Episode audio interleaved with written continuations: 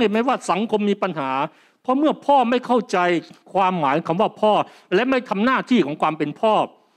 เมื่อพ่อไม่ทำหน้าที่ของความเป็นพ่อ มันก็เหมือนมือที่เสียไปข้างหนึ่ง ขาที่เสียไปข้างหนึ่ง ปล่อยให้เป็นหน้าที่ของแม่ พระเจ้าไม่ได้ให้ลูกเกิดมา เพื่อผลักไปที่พ่อหรือผลักไปที่แม่ พระเยซูเป็นแบบอย่างของความเป็นพ่อที่ดีเขาจะพูดง่ายคือว่า พ ระเยซูคือความรักของพ่อ พระเยซูไม่ใช่แค่ความรักของพระเจ้านะ เมื่อไรก็ตามที่ผู้เชื่อ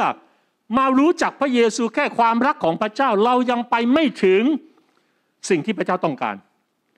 พระเยซูคือความรักของพ่อ